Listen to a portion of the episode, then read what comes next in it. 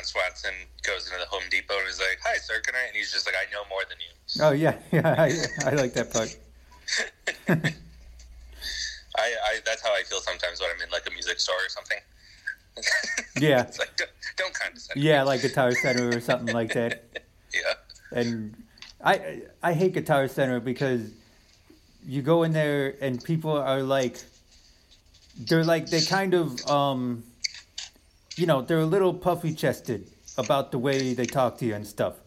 yeah, yeah. You know, they- wanna- they want you to wanna be seen as guitar experts. and Yeah, stuff. yeah, Yeah. and it's it's like uh, uh, okay, it's like, and what I do what I do like doing though is I like when I actually am gonna buy something, I like just finding one of them and saying, hey, I want to buy this, and then Yeah. and then like it cuts out all of the the rigmarole of like the sales pitch stuff, you know. Yeah.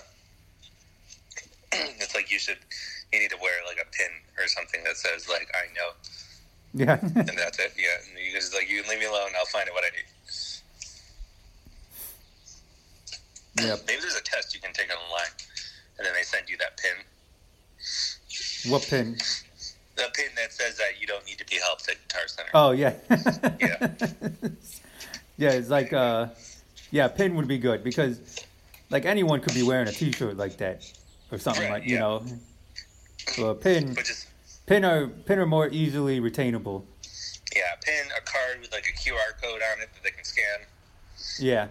You know, anything like you just scan right at the door. I think is the way it would work, Yeah. and people would know like, oh, this guy passed the test. You don't have to don't worry about it.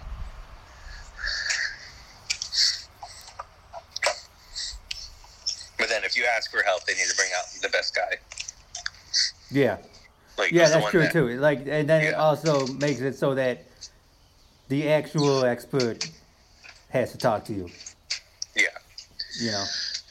yeah. Like don't don't send me the seventeen year old kid who got a guitar for Christmas two years ago.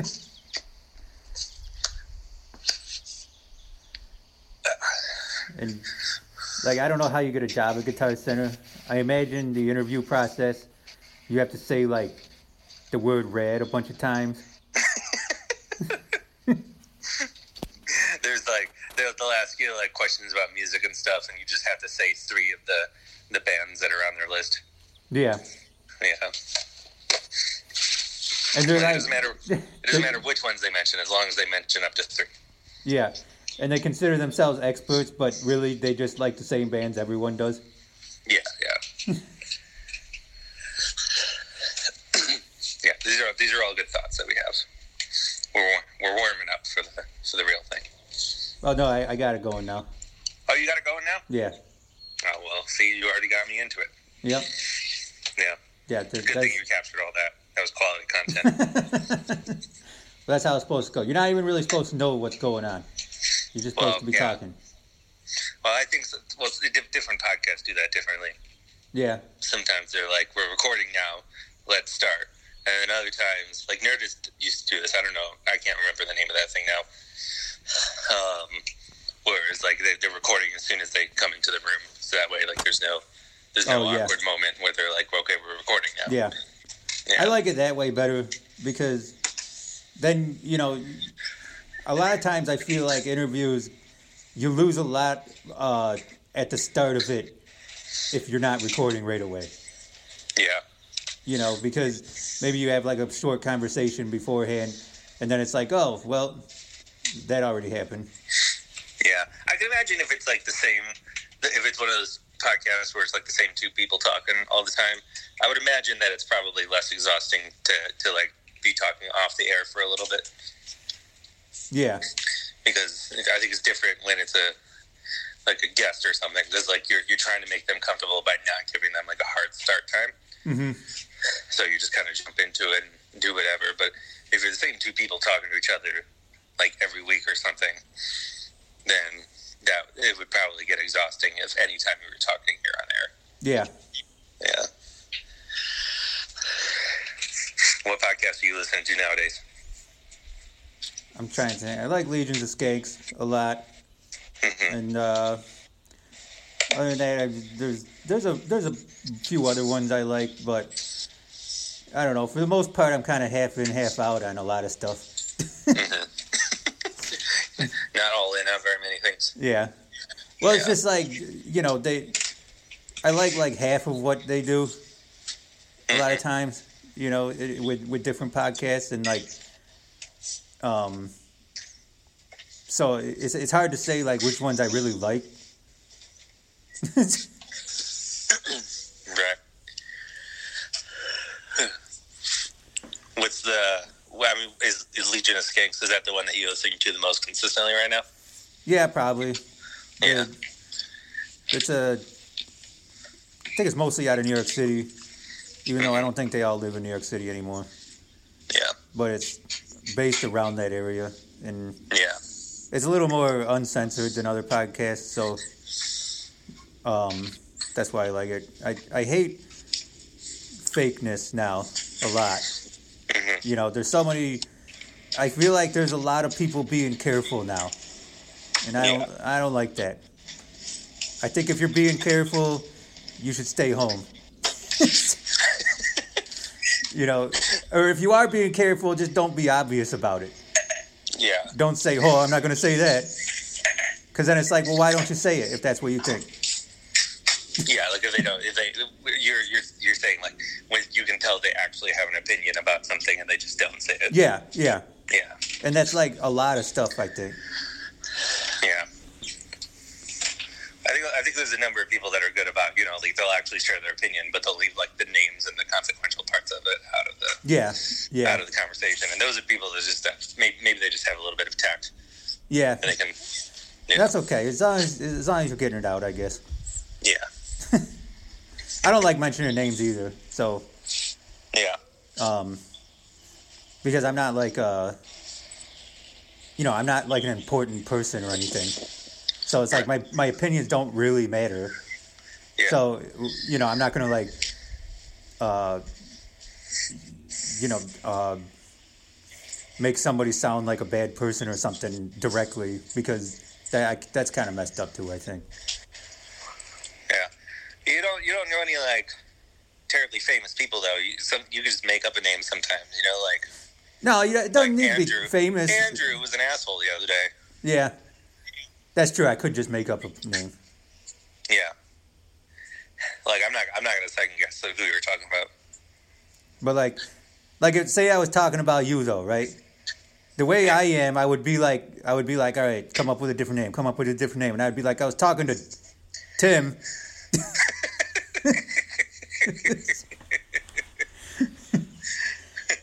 so I, I guess I, I can't really do it that way. Yeah, all right. and then there's the problem with continuity in the story. Like, you probably got to keep mentioning the name a number of times. yeah. Then you're gonna have to remember what that name was. Mhm. Yeah, it's a whole problem. That's true. So I guess Yeah, you just do like Tom and Jim. Tom and Jim. Yeah, those are close enough. You could do ones that are pretty similar. Like, uh, there's like Sam. I like I when somebody says the word name Sam, I always turn my head because there's something about that name that's just like similar enough. Like the the T sound and the S sound sound the same to me Oh yeah, when it's like spoken quickly. yeah, I know what you mean. Yeah, so that happens a lot.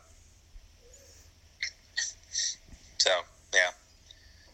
I've been listening to. Uh, well, I listened to Conan O'Brien's podcast. That's Oh yeah, I, I listened to John Mulaney on there a couple weeks ago. yeah, that was a good one. Yeah. Um, there was a really good one with uh, Stephen Merchant a few weeks ago. Um, he was one of the co-creators of the British Office. hmm He's done a bunch of stuff since then, but he, he was really funny. Um, but yeah, he's one of the ones I listen to. Can, he- he's one of the only ones I listen to like every episode of right now. Um, there are a few other ones with like, you know, people that like YouTubers and stuff that I'll listen to their podcasts and um, and then like the the, it's not. I guess yeah, it's politics. The, like the fifth column is one that I listen to, but other than that, like Yeah. I kind of like go in and out of podcasts all the time. hmm Like I'm constantly like subscribing and then unsubscribing from podcasts uh, because I think I'm going to listen to it all the time, and then I don't. Like this happens to me with Radio Lab all the time, where uh, I, I'm, I like subscribe and I listen to like three episodes in a row, and then I won't look at it again for two months. Oh Um, yeah. yeah, I, that's a hard thing. Have you had problems like like I swear sometimes I'll subscribe to a podcast and then like it won't be subscribed later on down the line. Uh, well, I I've been using the same app for this for like four or five years or so. So I, that doesn't happen to me, Oh, okay. but I, again, I use the same app for everything. So on this one app experience, this has not happened to me. Yeah. I just chalk it Um, up to maybe I accidentally hit the unsubscribe on accident because that's pretty Yeah, easy to of- do. Yeah, it's really like a lot of them just let you swipe Yeah. and it'll just unsubscribe. Um, but yeah, I'm sure that's happened. Uh, there are ones that uh, like. Th- th- there's definitely times where I forget that I unsubscribe because like I do this kind of thing so often. Mhm. So I think like on a once per two months or so, like I can't find Freakonomics, which is another one that I think I'm going to listen to all the time and then don't. Um, Oh yeah. That oh then- it's I don't know. It almost the way you, those type of podcasts rack your brain. They're fun to listen to, but like to the thought of listening to them seems like work. Yeah, exactly. Yeah. you have to pay attention. Yeah. Um, it's not like like interview podcasts are all. I think that's that's why they're so popular is that they're just so easy to listen to. Yeah. Um, like you're just you're just chilling in a conversation, and they're not telling a story. They're just talking like normal people. Yeah. And so that's really easy to pay attention to. Yeah. But those ones, I think Freakonomics, Radio Lab, any of those, like 99% Invisible, those like really produced ones, those Mhm. are always really good for me when I'm driving a long way. Because I think it like, there's something about it, like it focuses my attention a little bit more. So I'm like more active. Whereas like the conversation ones, I kind of like, it's easy for me to start like, you know, looking out the window because like it's super easy to pay attention to and I've been driving all day. Yeah. Um, but yeah, it's kind of similar to like I don't know if you listen to audiobooks. I feel like audiobooks Yeah. you kind of have to. It's like a little bit higher paying attention level. Yeah. So that's also good for me when I'm driving. Yeah, it's harder, especially like when there's a lot of information in a book. Yeah, It's, you know, the, a lot of times the audio book version for me anyway, because I have a listening problem really bad. yeah, Um, it's it's hard for me to get all of the content into my brain with an audio book. yeah, yeah. You know. There's- yeah. One of the last audiobooks I listened to, I had this problem. It was I was listening to Moneyball, Oh, okay. um, the book that the movie was based on. yeah, yeah, and uh, that that one was kind of hard. Some of it was easy to listen to because it was just like people talking to people. hmm Um, and the guy, um, Michael, I can't think of his name, the author, um, just like explaining who these people are, like some of their careers. Like that's easy to listen to. But Yeah. then they'll get into some of the the actual mathematics behind baseball. And without like you know they, they don't like list out the equation, but even just like explaining what the equation means yeah. was really hard to listen to hmm um, those kinds of books. I have this like um, I, a lot of people do this. Uh, at least I do it, and Isela does it. So that's two people.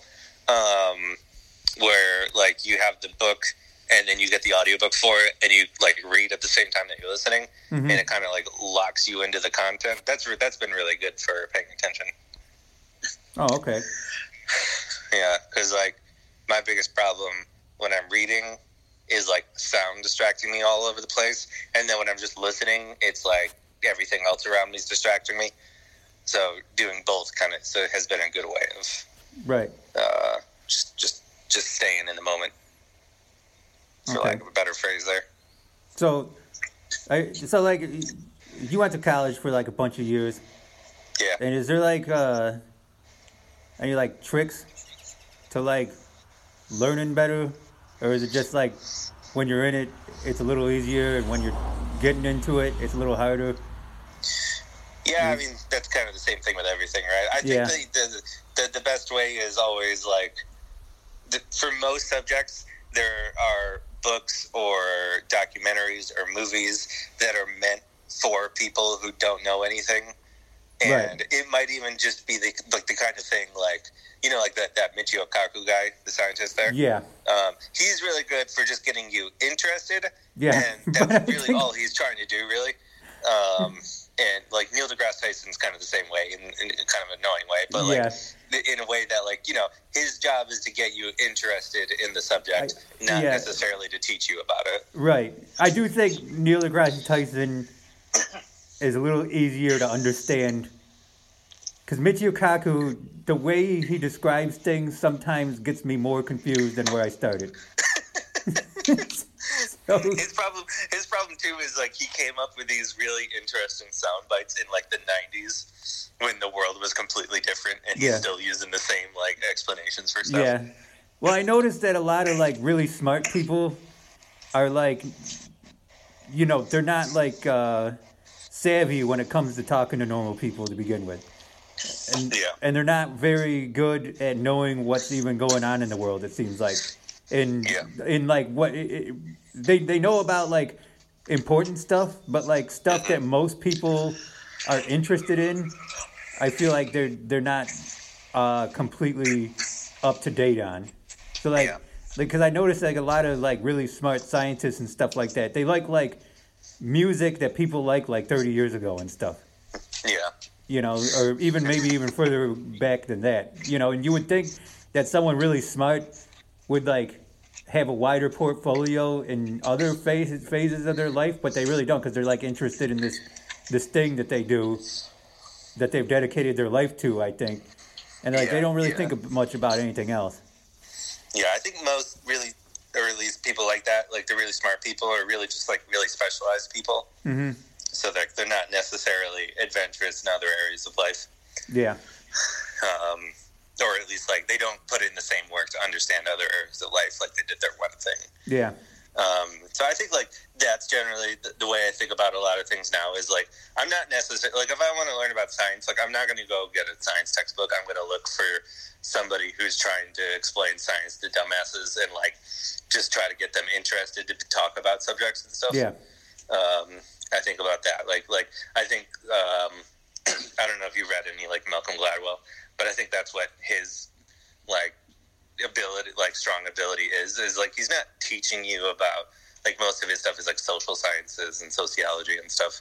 Like he's not teaching you sociology. He's just te- saying like um, interesting anecdotes and stories and little bits of data uh, to get you interested in the topic and just enough to get you to like understand something a little bit. Yeah, and that's really all I'm looking for most of the time because I think that's like all we're actually looking for. Like we don't need to know how the equations and science work. Like Mhm. we just we just want to be able to talk about the interesting things that people know. You know? yeah. And unfortunately, unfortunately, the like the internet is made up of people who listen to that and then they think they know about it. Yeah, exa- exactly. They'll listen to the the seven times washed down version and Yeah. think they understand science. Yeah. uh, yeah, that was that was the the thing in the office when Michael Scott he's talking about like when you're when you're a kid, you go to the science museum, you put your hand on the ball, and it makes your hair go up, and you know science. like that's that's the equivalent of what a lot of people do. uh,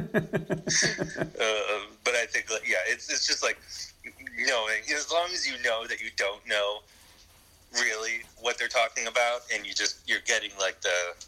I think that's people's problem. Like they're not admitting that they're just getting like the face, like the scratching the surface level of knowledge about the stuff, and they think they get it. right. Because you know, like the way scientists will explain something, a lot of times goes into a really complicated equation, and they just leave out the equation um, from the entire discussion because that's not going to get anybody interested in anything. Yeah. Like especially when it comes to like, you know, the way atoms work or the way the universe work. Like that's just all math, and they're not going to bother explaining that to us. But sometimes I think if they did, it would be less confusing though. I don't know. Like if they just gave us the equations, it's like right now we think like right now I think it's a bigger deal than maybe it is. You know, hmm that's what I think about a lot because a lot of things, a lot of times when I've learned about stuff in my life and I've gotten sort of like to a moderate level of competency with things, I realize that stuff is not as complicated as it's explained to you at the beginning. Mhm. You know, so like maybe it's like that with a lot of other things, and I don't even know.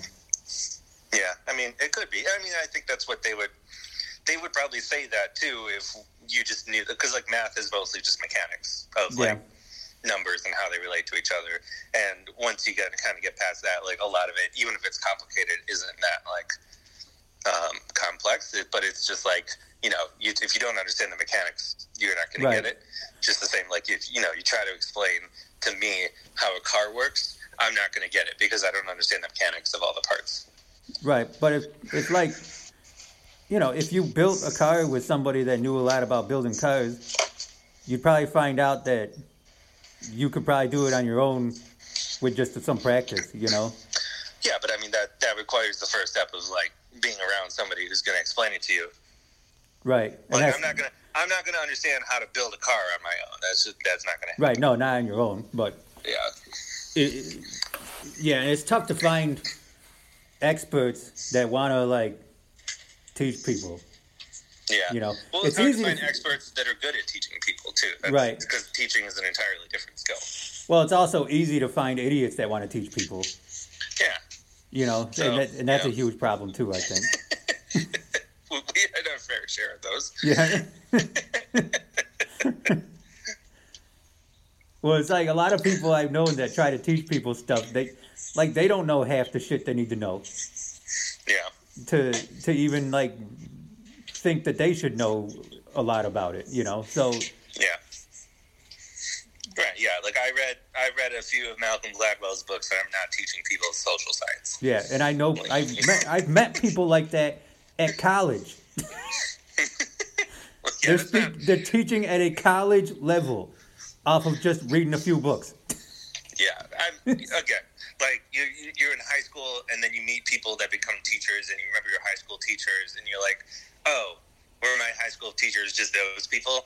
And then when you're in college and you meet people who become professors and you're like, oh, were my professors just those people? Yeah. it, it just goes all the way up. Yeah.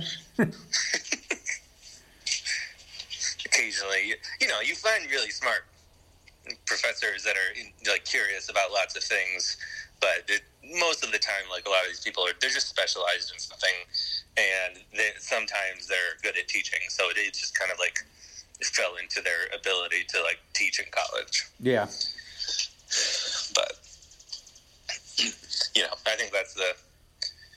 It's just a matter of knowing. I, I think like a lot of things is just a matter of like being realistic with how much you actually want to learn about something and what you what you're pl- even planning on doing with that. Coding, coding's one of those things that you can't just you don't just start coding. Like you're usually doing something or you're interested in it in the first place, and then it just kind of like is, becomes a tool that you use for everything. Oh, okay. And so there's a lot, and like it's like that with science too. Like if you're not going to use it, like what's you- you're probably not going to actually learn that much from it because you're not using it, Mhm. and then you're not going to learn more because there's nothing to use it for. So you just don't you don't even think to like keep going with it. Yeah, but like it depends on what aspect of science you're talking about. I mean, if you work at McDonald's, you could benefit from knowing about why burgers stick together when you when you cook them, hmm you know, and things like that. And that's just a McDonald's job.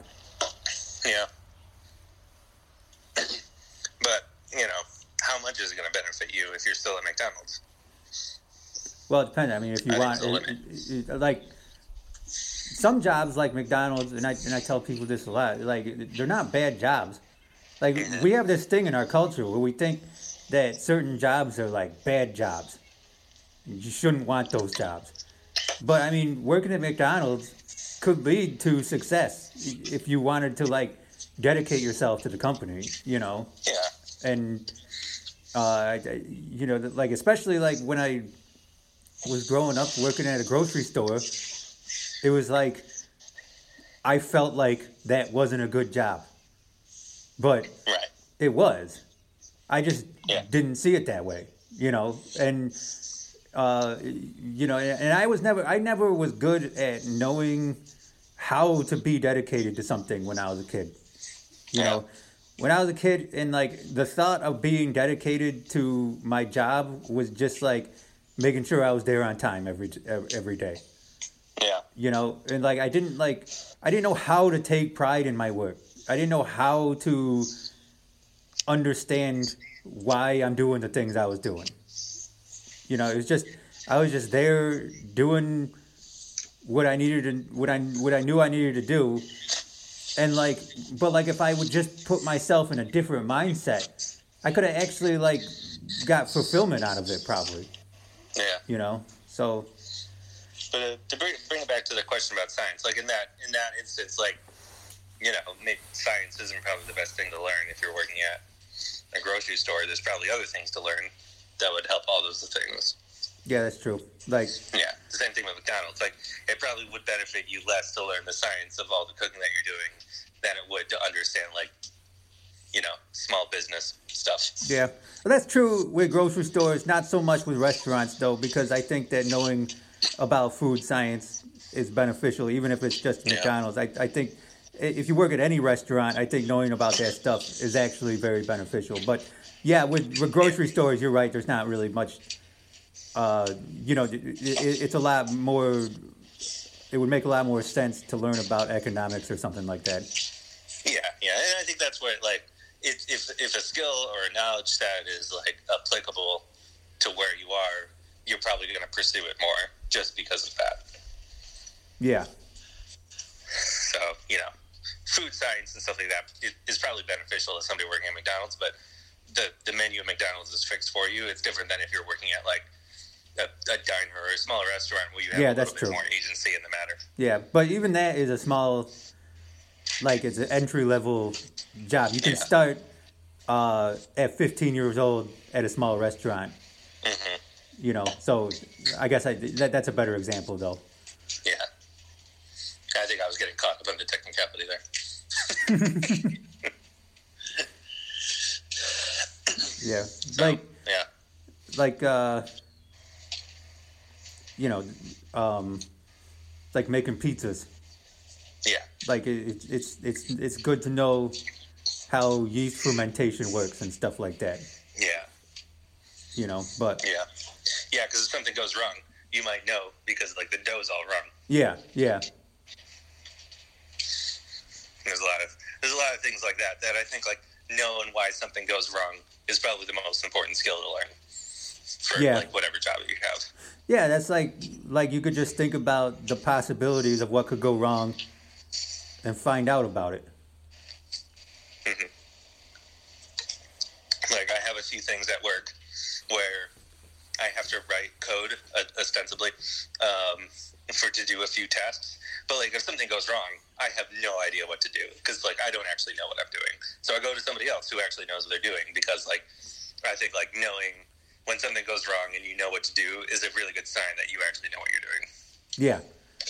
Yeah, that's that's the most like that's the biggest sign that you know what you're doing, I think. Yeah. Um, yeah, and like the saxophone, like when my saxophone was doing something weird, like it was like immediate. Like I knew it was wrong just based on what was going on. Didn't it didn't always mean I knew how to fix it because like instrument repair is a whole thing in itself. Yeah. But I at least knew like what needed to be done. Mhm. Um, but yeah, and sometimes that's enough. Like I think that's what something. Sometimes you just need to know what needs to be done, even if you don't know how to do that. Yeah. Yeah, because uh you you just save a lot of time on the whole process in general. Yeah. Uh, yeah, because like when I would go to like an actual instrument technician or something like that, it saved a lot of time if I knew to tell him like, "Hey, I just need you to look at this part right here. This is what's wrong," and rather than like, "My instrument's broke. Can you look at it?" kind of thing. Yeah. So what's uh what's New York City like right now? Uh, it's fine. There's like um, the only place where you really at, at this point everything's pretty much normal. The only places that you're required to wear masks are like the buses and trains. But even then, I would say like 30, 40 percent of people aren't wearing them on those places anymore. and then like bookshops, and that kind of pre-selects for the people who are, going to wear masks anyway. So, Oh, okay. uh, but yeah, other than that, like everything everything feels like what it was like back in you know 2019 when I first moved here. Oh, okay. Um, it's getting really busy out again, which is weird because even la- last summer was mostly normal, um, but it was it, it was like slow, and now already this spring, like everything's busy. Like the trains are full, the like a lot of restaurants are full. Um, so it's a neat, it's an interesting place to again. Yeah. Is it, yeah, I, I would imagine that tourism is starting to creep back up. Yeah, yeah, definitely. I don't know if you've looked at plane ticket prices anytime recently, but they started to like jack up because like Yeah. people are flying again. Yeah, I, I know I've looked at plane tickets to Florida and they've gone up significantly. Yeah. So, but yeah, it's a, it's it's it's nice that it's kind of going back to like a full speed ahead again.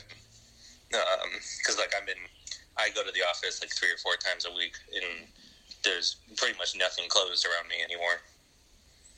Um, whereas like even six months ago, that wasn't necessarily the case. Right. Yeah. Yeah. How about how about your side of New York? Uh, well, it's been, I mean, we, we've been pretty much back to normal for a long time here. Not Erie County so much. I went to Erie County a couple months ago and I went into a, a Tops up there and uh, it it was like, you know, everyone was wearing masks and it was like, you know, it was like 2020, you know. Yeah. But uh, over where I live, it's it's been back to normal for probably almost two years, I would say. Yeah.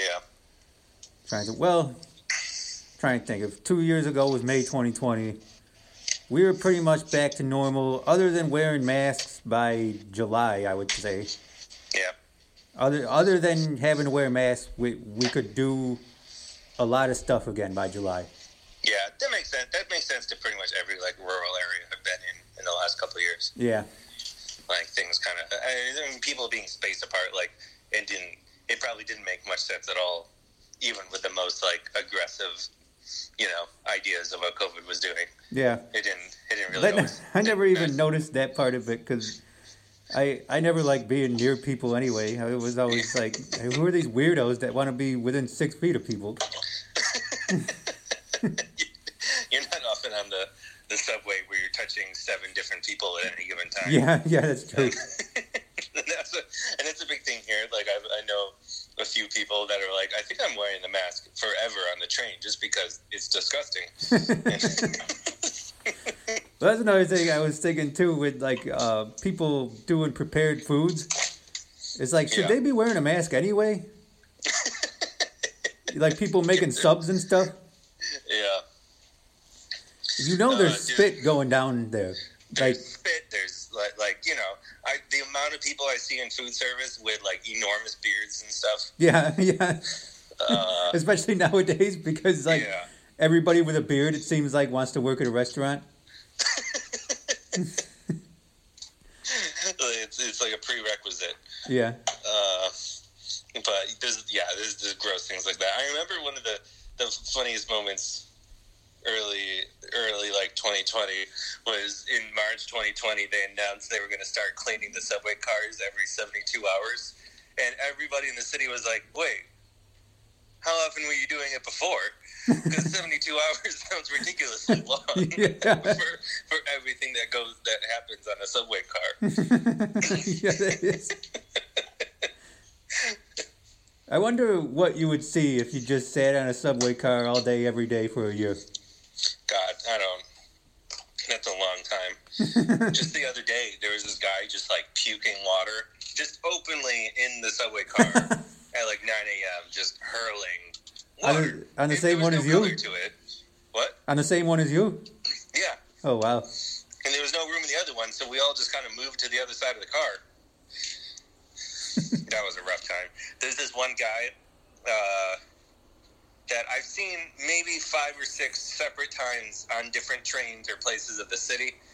Uh, but he's always coming in asking for money, and he's just always like starts with like, "I love white people, I love Spanish people, Asian people, black people, all people," and he just does this whole like routine. And I've heard the same routine th- so many times over the last like three years. And he, I, he, I saw him once in Penn Station, and he there was nobody around him. He was just going around being like, "I love Spanish people." Black people, white people, and there was nobody around. He's just saying stuff. So you see a lot, basically. Is, Yeah. is the answer there? Well, I remember when I last time I was in New York, I was on the subway at like three thirty in the morning, and there was a there was this lady on the subway yelling about God and stuff. It was kind of fun to see that.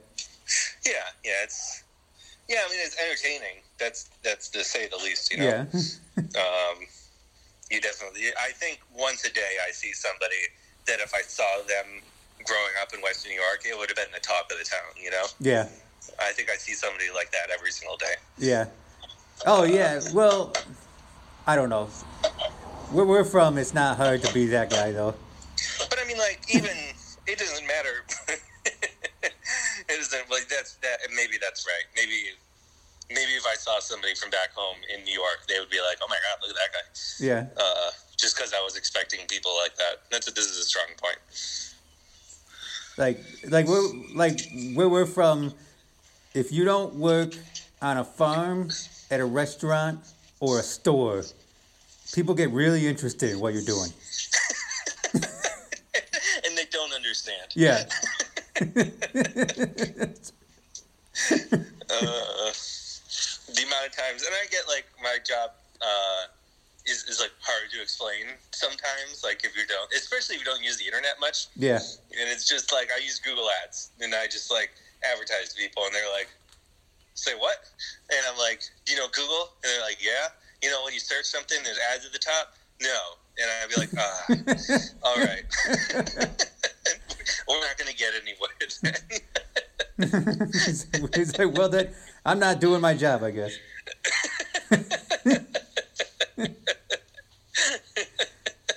I would I would be careful around here who you tell that to though. It's like wait, so you're you control the Google? you know everything about me. You know what I'm doing right now. He's like, no, I'm just an accomplice. I'm sorry. I love the people. I think it's like a very funny, like rural people thing. Like I've met a lot of people like that in North Carolina too, where they're like, there's a mixture of like extremely paranoid that like big tech companies know everything about you, that they're they're doing everything evil, evil, and at the same time think that everybody involved with those places are incompetent. Yeah, like like they're yeah, that, and then and then they go and write about it on Twitter or Facebook. They, most most most people, I think, uh, like the majority of the population, I don't think uses Twitter. I think, I, but I think a, like a lot of like rural area citizens are using Facebook for sure. Yeah, yeah, those And- Facebook groups, and yeah. it's just where you hang out. Yeah, Yeah, like mom and dad have they have that they follow that one page for Astor, Florida. There's like 300 people that live in Astor, Florida, and there's a Facebook group for it. yeah, I know. I'm on there And too. sounds really active.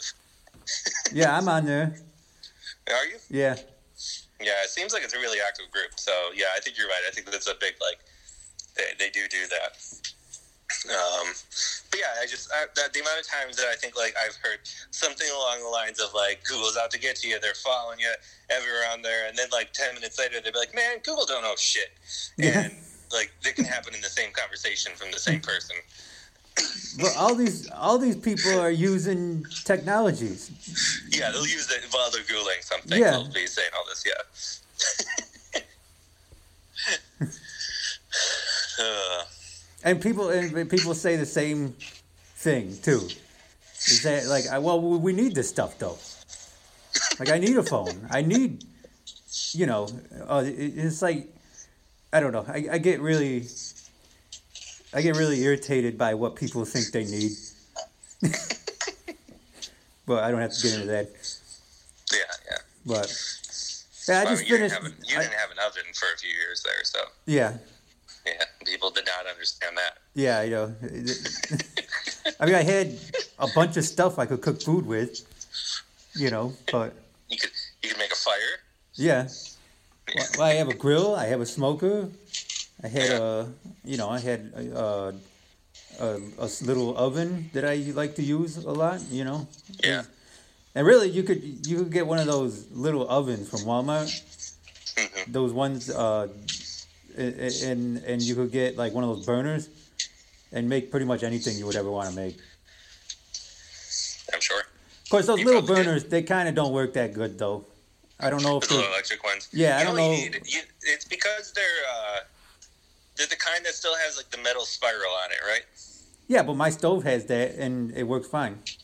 Yeah, it works fine. But like the the better electric ovens are like the what is it? Is it convection? I can never remember the names of these. Those flat glass table Oh ones. yeah, like just the glass top ones. Yeah, because it like it does it differently, and I think like if you could get a little griddle like that, it would probably be fine for you. Yeah, but uh, I I I, I replaced the switches on my oven and it works a lot better. Oh, really? I think a lot of people's ovens are broke. They don't even know it. Uh, they, a lot of people have really old ovens too. That's Yeah. probably a big part of it. Yeah, that's true too. They don't know to. they- I, I think that's a big thing. It's like you just don't even know that that there could be something like that wrong. Yeah. So you know, full circle to back to knowing how to say something's wrong. oh yeah, that, that that that's true. Yeah, this this was the topic of conversation at one point. Yeah, Yeah, that's cool. good Oh yeah, uh, uh, Michael Lewis. He wrote Michael Lewis. Yeah, that's right. he wrote uh, Moneyball. Moneyball. I think Moneyball is my favorite sports movie. The amount of times I've watched that just to watch the first few minutes, I, I think like there's always I want to get to the point where they do that one like scene where he's like he gets on base. You know that scene? Oh yeah, yeah, They just keep saying that. I always just try to watch that movie till I get to that point, and then I end up watching the whole movie because like five minutes after that, like the, the A's win a game, and I'm like, well, I can't, I can't stop it now. They're Yeah. winning. Um, so yeah, I finally read the book, and it was a really good. It was a really good book. It's all like nonfiction, and Yeah. but there's like a lot of stories that they don't really get into. Like like Chris Pratt's character, like they get into a lot more, and he's a really interesting uh, like baseball player, and I'd never heard of him. Uh, like, and that was during the time that I was actually watching baseball. You know, yeah. But I didn't know much about the A's. me neither. I didn't even know Johnny Damon was on the A's at that time. I think I knew it because it was right before he was like a new Red Sox player when that 2004 season happened. Yeah, Um, I remember when he was- player. I remember, I remember him playing for the Royals, but the A's, the West Coast teams, I never knew a whole lot about. I think. Yeah, I don't. I'm trying to think which ones I would have. I probably we probably knew the Angels pretty well, but that was just because they played the Yankees a lot. I mean, the A's did too, but the A's were always like, uh, "Nah, I don't have to watch this game tonight."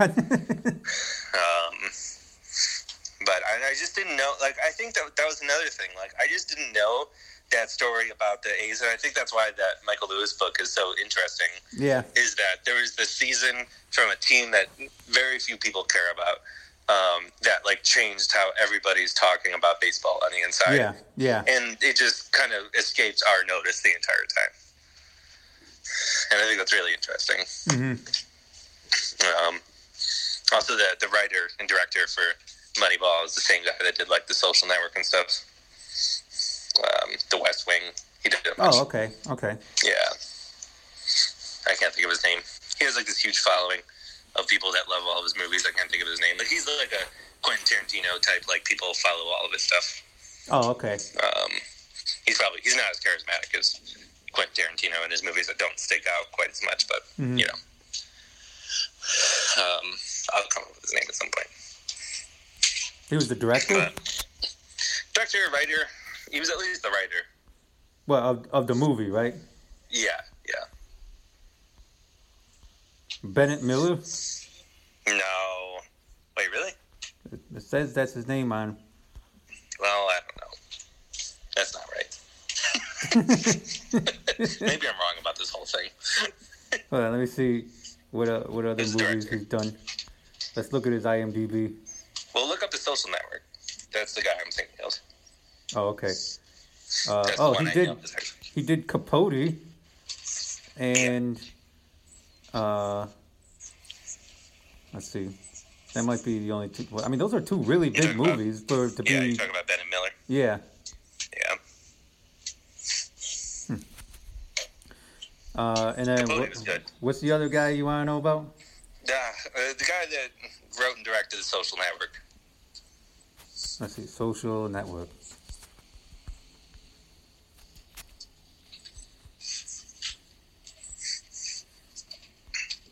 David Fincher. David, Fi- wait, really? Yeah, he's a big actor. Or he's a big director. Uh, He's done like a lot of huge movies. who wrote that movie? Uh, let's see. Uh, Yeah, I know David Fincher. I feel like I can't remember this guy's name or anything he's done all of a sudden. I can't just say. Hold on.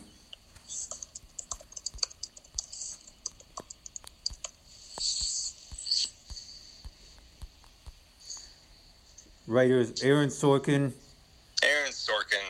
Ben That's the guy. Oh, Ben Mezrich wrote the book Accidental Billionaires. Okay, yeah. He did. He was a writer on Moneyball. I'm trying to see if he was like who all those people are. Okay, so he wrote. Oh, he did Being the Ricardos, that new movie. I didn't see that yet. A Few Good Men is like the, his first one that was like really big. Oh, okay. Um, yeah, the with Tom You Can't Cruise. Handle the Truth guy. Yeah. Um, Oh, yeah, Few Good Yeah. Men. I was thinking a different movie with, with Tom Cruise, but yeah, yeah, I know what that is too. yeah. You thinking Top Gun? Are you gonna go see the new Top Gun movie? I don't know if I'll go see it, but I'll, I'll, I'll be watching it. Yeah, I think it'll be available on like Prime or something like that. yeah. No, I'm definitely gonna go see it. This is gonna be awesome. Tom Cruise is like one of the most ridiculous people that's ever existed. Yeah. Just not only is he like like yeah he's a good actor. I know people like talking about his acting and stuff like that, but this whole deal with him and Scientology and how like number one it doesn't seem to affect his career at all, No, not at all. and number two he'll go on like shows for interviews yeah. with these completely bizarre beliefs and win debates about it. like, it's, like you start you start siding with him on everything.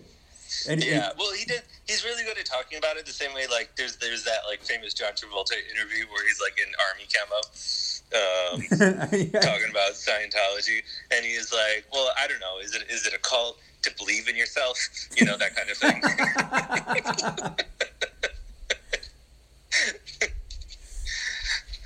Um, Yeah. And you're just like in your head, you're like, "No, that's not a cult to believe in yourself." it's like, is it a cult to hold people prisoner for no reason? Uh, you see that? Uh, it was it was the episode making fun of Wild Wild Country of uh, documentary now. Uh, wait, wait, what? John Travolta? Uh, no, sorry, this is the where I reverted to cult talk now. Um, Oh, is that the one with Owen Wilson? yeah, yeah, Yeah, yeah. I just watched that one not too long ago. Actually, it was on Pluto. yeah. That's a good one. Yeah, that's that was actually. I feel like there's a lot of like historically relevant stuff in that, Yeah, but like you'd have to know a lot more about cults than I do to really know. But I feel like there was. I feel like there was um, like the way the the woman was actually running everything yeah. and stuff like that. That's that's definitely happened before. Well, that's basically what the uh, the Charles Manson thing was. His like number two, the I can't remember her name, was basically like if you go into everything, you kind of start realizing that she was kind of running everything. Oh, okay. Because like Charles Manson just kind of wanted to hang out and play music and stuff, and she kind of kept pulling him deeper and deeper into his own sayings and stuff Yeah. before until he kind of started believing in his own stuff because she kind of forced him to believe in his own stuff. Oh yeah, I think I've heard. Well, I've, I've definitely heard that Charles Manson was like not like some kind of genius or anything. Yeah, Like, like I, I'm not an expert on Charles Manson, but I I find it hard to believe he was you know, he knew what was going on the whole time. Yeah, exactly. And I think that was, and I feel like there there was a few people like that that in that in that time frame there was him, and then there was the um, the Jones, the Jim Jones guy, and like people like portrayed these people to be like you know ge- geniuses that could get under the root of humanity and stuff like that. But uh, sometimes they just kind of, I think they just kind of lucked out with the people that they had around them.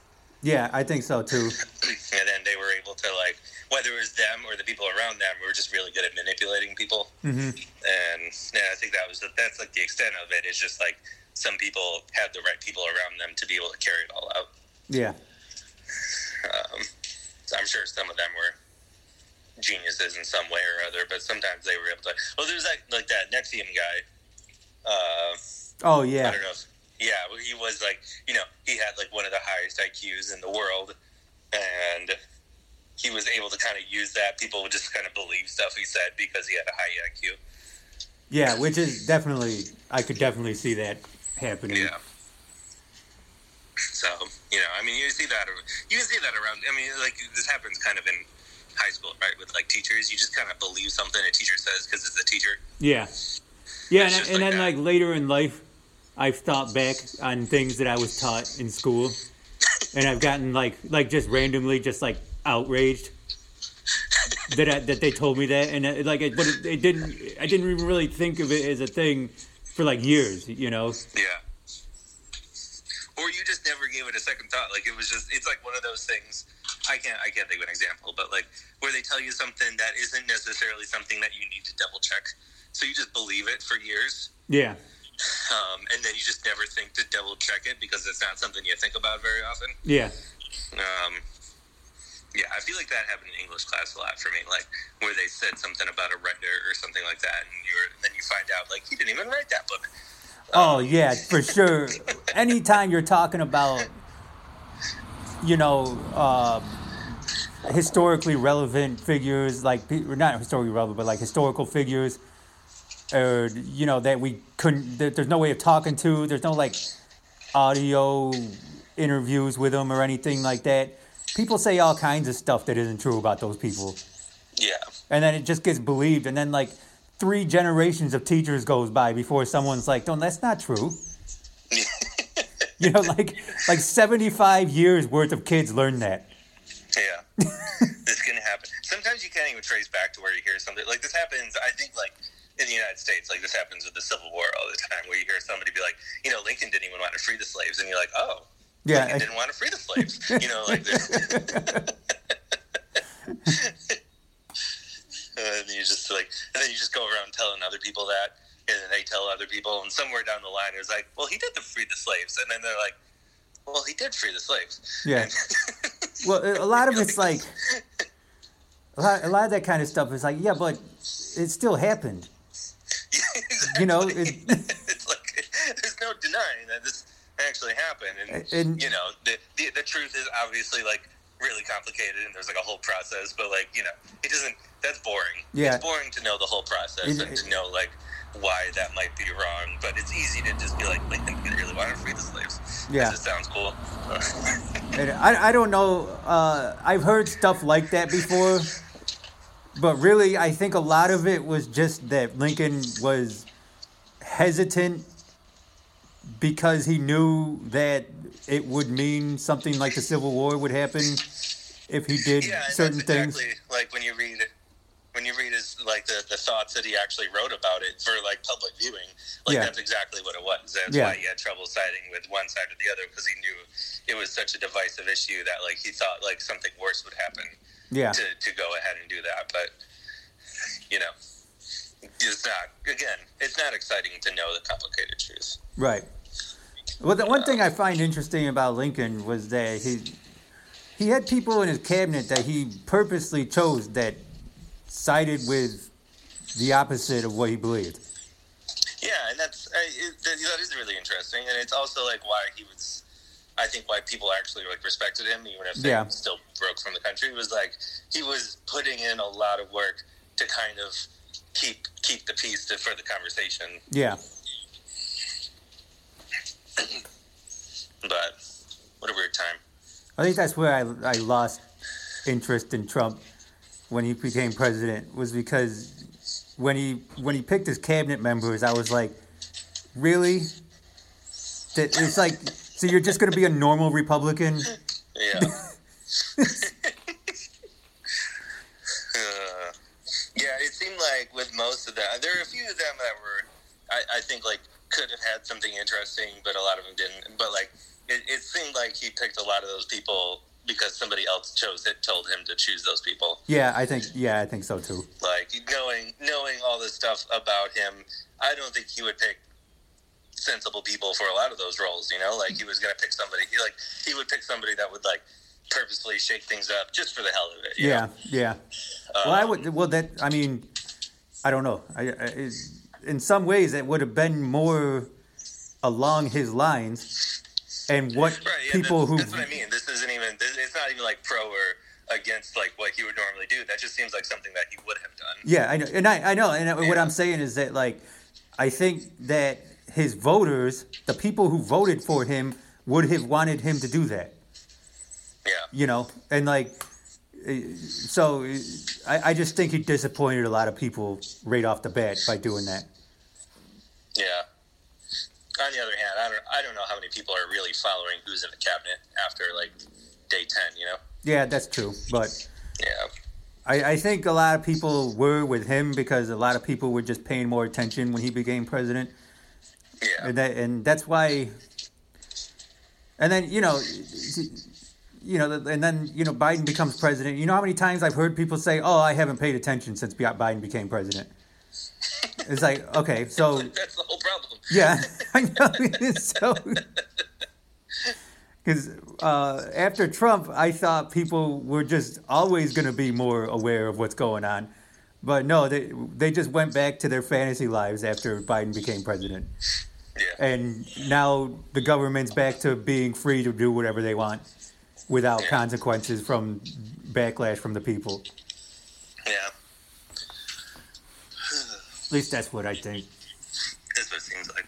Well, what, I- what do I know? You're just Adam from New York. Yeah.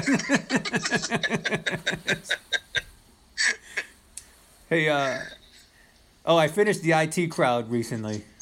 Oh man, I love that show. Yeah, me too. It's probably like, it, it- it's probably my top five favorite shows ever now. Yeah, I think about that. I haven't watched it in maybe two years, and it's still a show I think about like daily. hmm Um, there's just so much from that show. I think like one of my favorite parts was when um, Matt Berry is in that. He's like going to see that like fortune teller or something, and he's like, "Is this your card?" And he's like, "No, but it's damn close."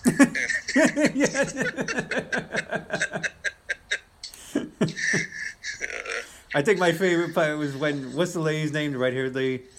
Um, oh my god. I'll think of it. I don't know. Yeah. But when she told her boss that she could speak a different language, like when she when she was like uh, being the translator, it actually sounded like she was speaking a different language. yeah. they start getting into an argument. yeah. Uh, yeah, that was also that was also my introduction to like Noel Fielding, the guy that plays uh, um, Richard. Oh my god, I can't think of any of these people's names. yeah, I know. I The guy just that the guy that works in like the basement. Uh, oh in the dark in the back the, room. the goth guy. Yeah. I'll tell I you what, I, I- wouldn't have gotten by with it if it weren't for the filth. And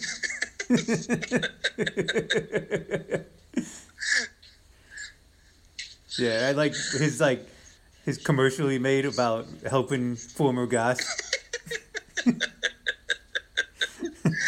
Uh, that's a good one because you haven't seen him in like two seasons by that episode. And, Yeah. yeah,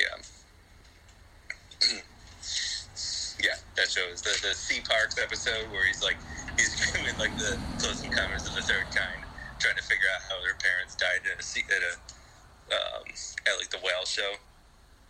Oh yeah.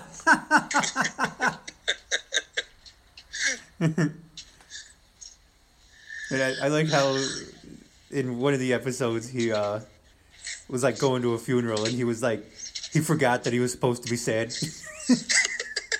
Because he thought he was going to die that that day.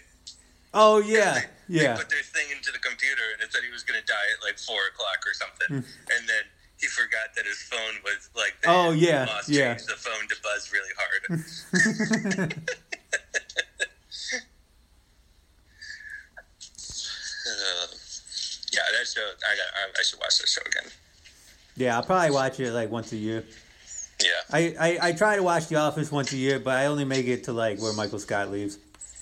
Yeah, that's about that's a, yeah because it's hard to get through the rest of that season and like season eight because season nine kind of picks up again. Yeah. Um, Oh, there's a lot of good episodes in the later seasons.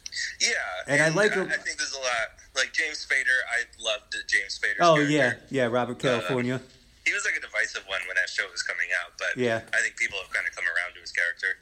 I, I don't get I don't get a lot of the the opinions of Office fans. Like, there's a lot of people that didn't like Ed Helms on that show, and I thought he was hilarious. He was hilarious. Yeah. Yeah. But I like Ed Helms anyway. Yeah. He's a good one. Mhm. Um, yeah, what did I just? I just watched. I have all these shows. Like I have like five shows in rotation at any given time. Um, the Office, Parks and Rec, Seinfeld, Thirty Rock, and uh, I'm sure something else. Those are the main ones. Really, like like Breaking Bad, I'll have in rotation, which doesn't fit in that lineup at all. But you know. Um, but uh, I just finished 30 Rock, and now I'm starting Seinfeld again. I don't know. There's something comfortable about watching these shows over and over again. Well, that's what I like. There's not a lot of good stuff coming out anymore, Yeah, you know, and there's not a lot of good movies coming out anymore. So I was telling uh, my wife the other day that like, hey, you know, it's. It, it, I think they're. I think they're done. You know, I think I think we can go back and watch old ones now because I think it's over. we can there's just go. probably lots of old ones that you've missed so far. Yeah. Oh I yeah, I've watched. problem. I've watched a few movies that I hadn't seen until like this year. Yeah. Um, I also think yeah, I'm. like, I also think that maybe like next winter I'm gonna try to watch all the Academy Award winning movies. All, of, Uh, all of the best pictures. yeah. What might be better is to like go through what were all the nominations from those years and just pick one instead of watching the winners. Because if you just watch the winners, you're gonna watch a bunch of like really boring movies that kind of just like hit the buttons of a bunch of rich people. Yeah, that's true. it. Whereas if you just go through the nominations and just pick one, you'll probably you'll probably have a better time. Yeah. Um, Well, you don't you don't like Dances with Wolves? I just mean I, I don't remember what the movies were. Like the movie Gravity lost to something that shouldn't have won in the place of Gravity. Um, Oh yeah. Well, I don't think. Uh, Gravity's the best movie, but it should have won that year. yeah, I remember when I was a kid, the Academy Awards were awarding movies that like people actually watched. Yeah, well, it depends on how far you go, back, you know. Yeah. Well, like Um, like, like, Return of the King. Okay, yeah, but that's that's like one example where the movie that won was also like the most popular movie. Yeah, but like it, they did. There was a few instances right around that time of like that. The like Gladiator, won Best Picture. Yeah, that's a good that's a good point. Yeah. I'm trying to think, there, but like, yeah, okay, so maybe maybe that maybe that was the case because I'm trying to think of the movies that won in like the '90s as well. Like Forrest Gump won, and it beat Pulp Fiction and Shawshank Redemption. Yeah. Um, and like in hindsight, maybe it shouldn't have beat those two movies. You know, Yeah. um, not that Forrest Gump isn't an amazing movie, but like, you know, it probably shouldn't have beat Shawshank Redemption. Yeah. Um, And what is it with people where like you're not like you're of like lesser intelligence if you don't like boring movies? Yeah. Well, I think like part of it, the, the, like those old serious movies, they're, they're just so they feel so foreign to us now. Yeah, that's true. They'll be like really slow moving. Um, like if you watch, I don't know, uh, but like if you have the ability and the attention span to like stick with it, you can have like a really amazing experience watching some of those movies. Mhm. But they're they're just so different than what like things are just like in general faster paced now, for better or for worse. Like Yeah. To, like you, you don't have to spend a lot of time waiting for stuff. Like that writer we were talking about earlier aaron sorkin he's really really well known for like fast rapid back and forth dialogue. Right. and that's just not always what happened back then. But if you watch like 2001 a space odyssey it is it is like even for me and i really like that movie it is a pain getting through that first like half hour because it's just so slow Yeah, a lot of movies from Um, that time where even like uh even like Rocky doesn't get good Yeah. till like halfway through it. Exactly. Yeah. You I know, think that's that. That's a big part of it because like boring movies. I think that's a big part of it. Is like it's just hard to get through. Like The Godfather is kind of hard to get through the first like hour of it. Um, before it really starts like developing an actual what feels like to us like developing an actual storyline. Yeah. Um, I mean, there are movies from back then that don't feel as hard to watch. Um, I mean, I'm, I'm, I'm mostly referring to like Planet of the Apes, but you know, um, but I think that that's a hard thing because like the, the newer movies from like the say like the 2000s um, that were really good that like is like one of those like you like boring movies in the past would be something like There Will Be Blood that does also have like a slow like 15 20 minute like Yeah, intro but- basically. But the dialogue in that movie is so good that it kind of but like you don't you don't have dialogue for the first like 10 12 minutes of the movie. Yeah, that's like true. you have to get through no talking for a while before you get to that first scene of him talking in that like where he's like i'm an oil man you know like Yeah. that doesn't happen for a while uh, but then once it ha- once it starts like it's it's a lot of dialogue throughout the movie um, but I, I think that was a little bit of a nod to like a lot of those movies that were just like long sequences, no dialogue, like not much happening. And I think like you see that you see that in a lot of like you can see that in movies, but it's usually like a part of the movie where like they're kind of nodding back to that kind of tradition of like you know a long extensive period where there's no dialogue and some of them do well. Like i think that was uh, one of my favorite scenes from the newer star wars movies is like Rey's introduction uh, on jakku. I don't know if you remember that but like it's like a five ten minute sequence of her just like kind of going through the desert to that big ship Oh, um, yeah. the, the Star Destroyer, and there's just like there's really no dialogue for a while, and it's it's kind of a nice scene for Star Wars. Um, yeah, it's kind of it's it was kind of a good Star Wars scene, really. yeah, You know, because like like the original Star Wars was it started out with you know R two D two and C three PO just like wandering around the desert. Oh, that's a, yeah, that's a really good point because it was like them just wandering around. Yeah. and there was it was like they were talking to each other, but like you didn't really need to be listening to what they were saying. Yeah, Like you know, there's a big there's a gunfight, they're trying to get away. You know Yeah. what's going on. I mean Like, it starts out with Darth. Vader and Princess Leia, Yeah, but like after that part, I mean. Yeah, yeah, that's true. Yeah, but yeah, so I think there's a lot that is like able to nod back. But yeah, a lot of it. I think that's the thing with like boring movies that are so like you know held in such high regard. It's just like it, they're hard to watch because they're they're things just like they were okay with things moving Yeah, really slowly because I think like film, like if you go really far back, right, like to, um, uh, oh my god, I can't never think Orson Welles movie. Um, the day the Earth stood still. no, Was that Orson Welles? no, that's that's H.G. Wells. Oh, uh,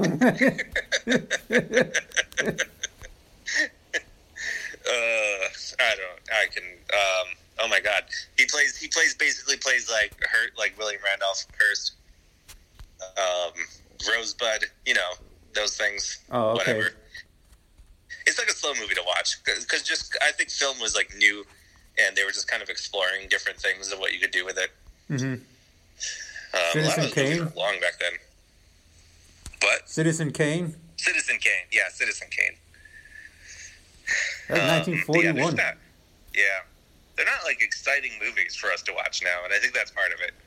Um, like some of that, um, some of those ones that are really old, like hold up, but they're usually the ones that are taking more from like what a funny or interesting play might have been. like your like your Jimmy Stewart movies and stuff like that. Yeah. You know, like Yeah. those hold up really well just because like they're dialogue focused movies. Yeah, which I think is, uh, I like that kind of. I like good writing and stuff, though, Yeah. And especially in movies when there's cool conversations going on and things like that. Yeah. Um, I also, uh, I think there's a lot of really good movies that if you don't see it from start to finish, it would come off as slow. Yeah. Uh, and I think that that may, I think that sort of gave way for a lot of directors to think that they could just make a slow movie and it'll be good. You know, Yeah. and uh, you know, 'cause- but there's, but there was a lot of movies that were slow that were good. Mm-hmm. You know, and and I think that uh, in the old ages of making movies, uh, there was it was a lot more important to have good camera angles and good uh, editing and stuff like that. You know, uh, and I think the horror genre really was revolutionary back then compared to other types of movies. Yeah, horror, like thrillers, like those like action adventure ones, Yeah, because like they were trying to do different things too. Like horror, especially, like they had to figure out how to unsettle you through film, yeah. and that was something that never nobody ever considered before. Like if you look at Texas Chainsaw Massacre, it looked Yeah. like like me and you could have filmed it with like Dad's camera from 1997. You know, and Yeah. like, but like that was one of my favorite movies of all time. Yeah. Yeah, and it was yeah, it was all like that movie was all like light and shadows and angles and stuff. There Yeah. obviously some things, but like um, like that's how they, they that's how they did it to make it look like it was a real thing. hmm They had that like I, I mean like light and shadows too, like that. Was it? The, I can't. I can. I can. I can never think of like the old movie. Does that scene with the police officer happen in the beginning or the end of the old one? Oh crap! I just watched it recently too. Yeah, where he's like in the basement talking about the the case and stuff. I can't Um, remember right now, but yeah, I know what you're talking about. That scene is like shot with an entirely different lighting than the movie is, and I Mhm. think that's why like some people thought it was real. Oh yeah, um, yeah, Which that's one of my favorite things to talk about is like the movies that people thought were real. yeah. Mom thought that uh, movie was real. Yeah, she thought that movie was real. People thought Blair Witch Project was real. I thought Blair Witch um, was real for a long time. Yeah, well, we were too young and we didn't have internet to know that that was like an internet thing. Yeah, and I wanted it to be um, real. You know, I, Yeah. I, I did. Even after I found out it wasn't, I was like, well. what if I just ignored that fact? the world was a lot more interesting before I knew this. Um, But I like the Blair Witch Project though, because uh, I don't know, it seemed like it was real, you know, and like yeah, it, it was what it, it was probably the best found footage movie ever. I yeah. Because I mean, I think there was there, there's only like a couple before it that people ever mention. Um, one of them being like Cannibal Apocalypse, which is like its own thing. yeah, Um, Cannibal Holocaust, one of those, one of those like Cannibal Holocaust, I think. Um, yeah, and uh, but like the Blair Witch Project was such like a phenomenon of the '90s that I don't think like one. I don't think you could convince. I mean, well, okay, this is probably wrong. I don't think you could convince people nowadays that like a movie like that actually happened because like that a lot of those things like spread on the internet, and this was like late '90s internet Yeah, and it was hard to like the the way things spread is like people didn't understand that this spread from the internet because like places like where we grew up we just I, we didn't have the internet for another like few years really yeah, yeah. um And there was already internet stories, and you know, like all yeah the and, and like there was already websites that showed like like footage of people dying and stuff like that that Yeah. was getting passed around high school. I remember, and I mean that was a interesting time to be alive because like the, even the government still hadn't figured it out yet. So you could still go on websites that you know were were showing bad stuff. Well, people like with you can still go on as long as it's not illegal. You can still get a, on a lot of those sites though. Um, yeah because I never went on anything that I. I never seen anything that I thought was illegal. It was just like a lot of unsettling stuff, Yeah. you know. There's still a lot of stuff like that on like regular sites. Like Reddit still has a lot of stuff like that. If you you know if you know where Yeah. to look. Yeah, that's true. And I mean they they've, they've taken down most of like the big name ones that had stuff like that, but they're, Mhm. just, they're they're still there. Like I could I could still find one of those people cut in half if I really wanted to. You know? Yeah. But you got to actually look for it, which maybe like for Reddit, maybe. maybe well, depending on depending on what Facebook pages you follow, you can get it on there. yeah, You know, there's there's Facebook groups that are dedicated to showing like nasty videos and stuff. yeah. There's a whole thing. Mom and Dad used to watch that. that what were they? Faces of Death, like those movies you could get it. Oh yeah, I used like, to watch that. I used to watch that on my break at work.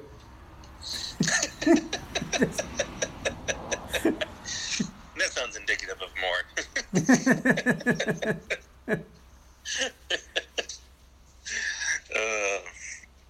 but yeah, I've, I've had times where like, especially in college, you know, you like just stumble across one of those like horrific things on whether it's like Reddit or something like that. And you're just like, oh my god. Then you go to the next picture. You're like, oh my god. yeah. Go to the next picture. Oh my god. and you just keep going. you spend you spend the next hour trying to convince yourself to get off of it because you just ruined your whole week. Yeah.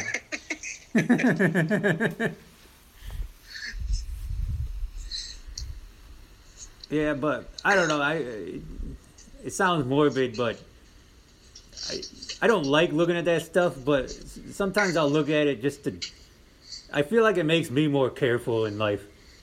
Yeah, like we're really like we never see anything like that. Yeah. we think. And there's like simple things too. You can learn some practical stuff. Like you don't grab an electric wire that might be on with the palm of your hand. You know, Yeah. like Yeah. that's what I've learned.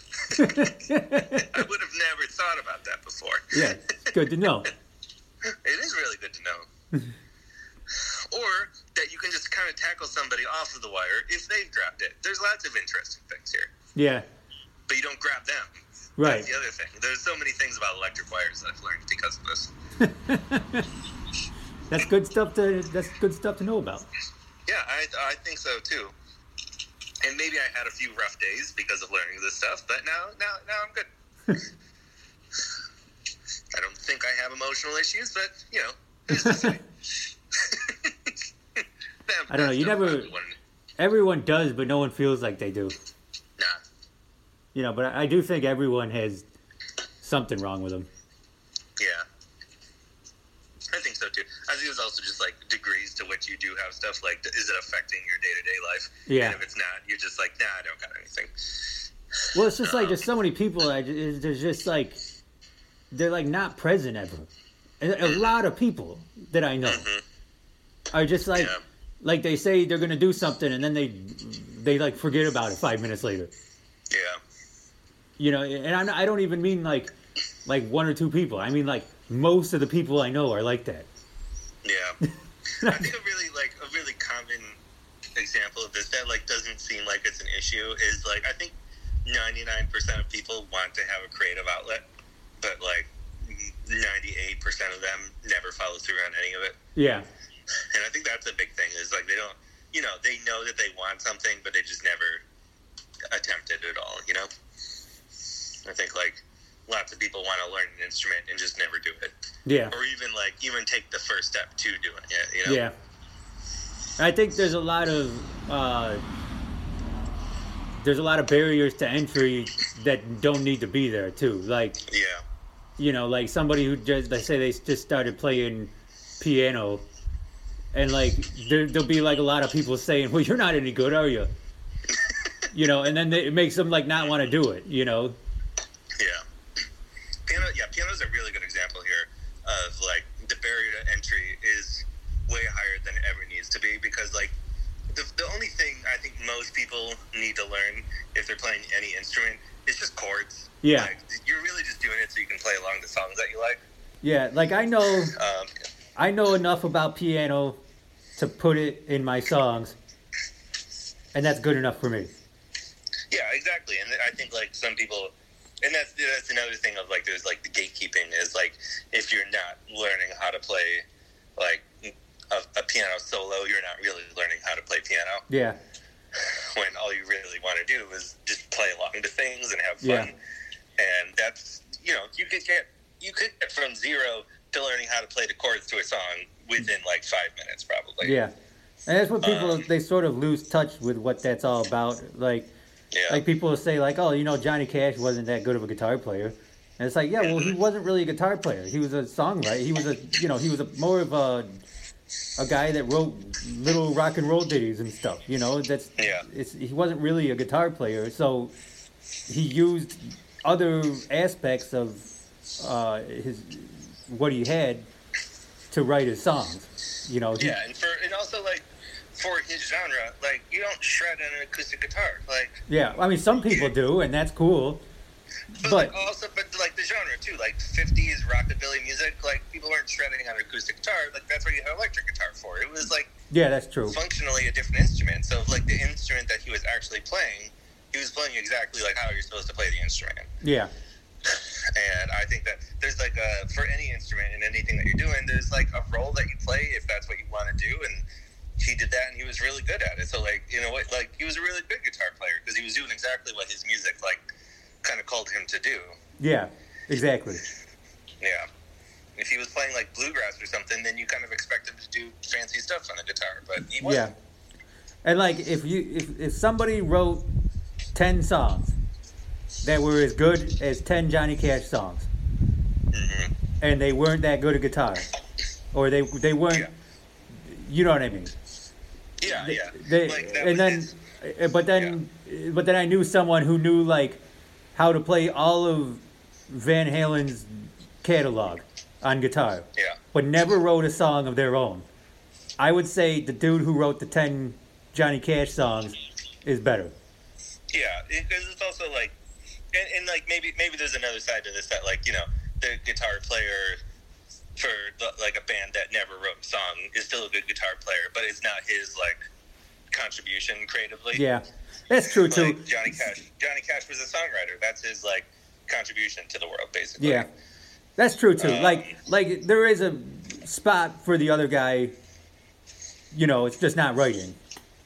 Yeah, and like they probably provide like the, the guitar player for let's just bring this back to this the guy that played guitar for Johnny Cash like the um the the like the simple solos that he played are like honestly really iconic more than most like shredding guitar solos Yeah, just that's true. because like that Yeah. was, he was really good at like kind of contributing to that song and that that's a whole that's a whole skill to know like how to make what you're doing better and that's part of like being a, a musician and a performer if you're not like a songwriter or something Yeah,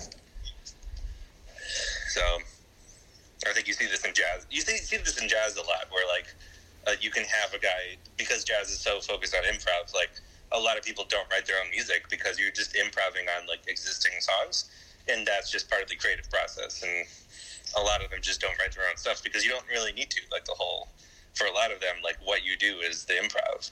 right. So and yeah, and I, I guess like even I get caught up with like, oh, who's better, this or that, and stuff like that. It doesn't. None of it really matters as long as as long as you're competently doing what you're what you're supposed to be doing. yeah, You know. I think it's really easy. I mean, like I was a we were we're both performers in different different music, but like you know, uh, it's really really easy to just like kind of make a hierarchy of everybody who plays your instrument, hmm um, and especially like on my side in classical music, that's just like all you do because you know things like Juilliard exist, whereas ostensibly like this is where the best people go learn to play music, you know. And so it's just kind of like built into the culture to just judge yourself and a hierarchy and rank everybody. hmm Um, and I think it's really easy to do that specifically with like how people are on their instruments because you can't really do that in terms of like songwriting. Like you, you don't know whether Paul McCartney is a better songwriter than John Lennon because like how do you even start judging that? But like you can judge uh, two different people playing guitar. It, it feels really easy to do that, even if what you're doing is still stupid. Right. So, yeah, I think I think people just kind of fall into that. It was guitar, like to to an obnoxious degree sometimes. Like Yeah. the amount of the Well- number of lists that you can find that are like the top 100 guitarists of all time. You know. Yeah, and none of them are like anybody you would have on there. Yeah. Um, also, there's so many people who play guitar. There's so many people who could be the best in the world that you'll never even see because they never get notoriety. You know, what I mean that guitar is is unique in that aspect. Mm-hmm. Like almost every other instrument, if you got a list level good at that instrument, you would be performing somewhere, making a living doing it. But with guitar, there's so many people that play that there's just not enough room for all of them. You know, so you kind of have Yeah, because I mean, like most of the big guitarists, like if they're not the songwriter themselves, they they kind of became big because they got associated with a band or another songwriter yeah, too. yeah, Um, and drummers is is just mostly that. Like, there's only a few really well known like drummer songwriters. yeah. uh, Well, there's not many. I, I would I would say that there's not many drummers. Period. I mean, Yeah. almost. I, I feel like almost every drummer that ever really tried to be in a band is in a band right now. Because they're always looking for a drummer. Yeah. if you if you're good at drums, like if you can play drums competently, play people's songs, especially if you can play like you know fast heavy metal songs and stuff like that, as well as rock and roll, uh, you could be a pro musician. Probably fairly a lot easier than any other rock instrument. Yeah. Uh, yeah, especially compared to again, especially compared to guitar. Yeah. Um, ba- bass seems like one of those things too that you could probably have an easier time if you really wanted to Yeah. go all in on bass. If you were like, nobody wants to be the bass player. Yeah. Also, it's hard to find a good one, Yeah. and it's like uh, if you're like really good at bass and you actually really like playing bass, uh, yeah, it'd probably be easy to find work there too. Yeah. So, but then, uh, then, uh, but after that, like, it, you could be a keyboardist, but like, not everybody's looking for somebody playing keyboard. Yeah. And I think that's where that's where drums and bass probably, like, if you really wanted to do it, those are the instruments probably to learn. Well, yeah, that's true, but also if you're if you're a keyboardist and you're good, you you you might you, you, that that actually might be something because the the thing is a lot of bands have tried keyboardists and they just weren't any good, you know. Yeah. Yeah, that's a good. That's a good point. Like, Yeah. You just don't have. If you don't have a good keyboardist, you might as well just not have one. Yeah, yeah, Whereas like bass, like you know, you're gonna struggle along with a guy playing the roots of the chords on downbeat. yeah, And like you know, that's better than not having him in the first place. yeah. Yep. Well, Yeah, these are all really good points. well, we've been an hour and a half now. Good, good. So- I think this is the first, a good first, uh, first recording of the reboot. Yeah, sounds Yeah. good. Uh, it's not really a reboot. It's more of a just a whole different thing. All right, are you just are you starting a new like uh, feed or something? No, it's the same feed. I'm just changing it. Oh, okay, So that's fine. What do you are you still hosting it on that one? yeah, yeah. Yeah. So we'll Have see. you um? Because I just signed up for this for for a different thing. Have you looked at uh, Substack for something like this? No, I haven't. Because they do. It's mostly meant for like blogs and newsletters and stuff, but you can host your podcast on it too. But I don't know what the limits are there. Oh, okay. I'll look into that. Yeah, because I started a thing. Uh, don't include this on the podcast because I'm not telling anybody until I write like ten things. Oh, okay. Well, I'll shut it off right now. I'm just just so you remember. Yeah. Um, Hold on. Hold no, on. just Wait, wait, to- wait. Did you already say the thing that you didn't want on the podcast? no, no. Okay. Well, I'll shut off the podcast right now. No, yeah, you're good. You're All good. right. Bye. Uh, no, I'm,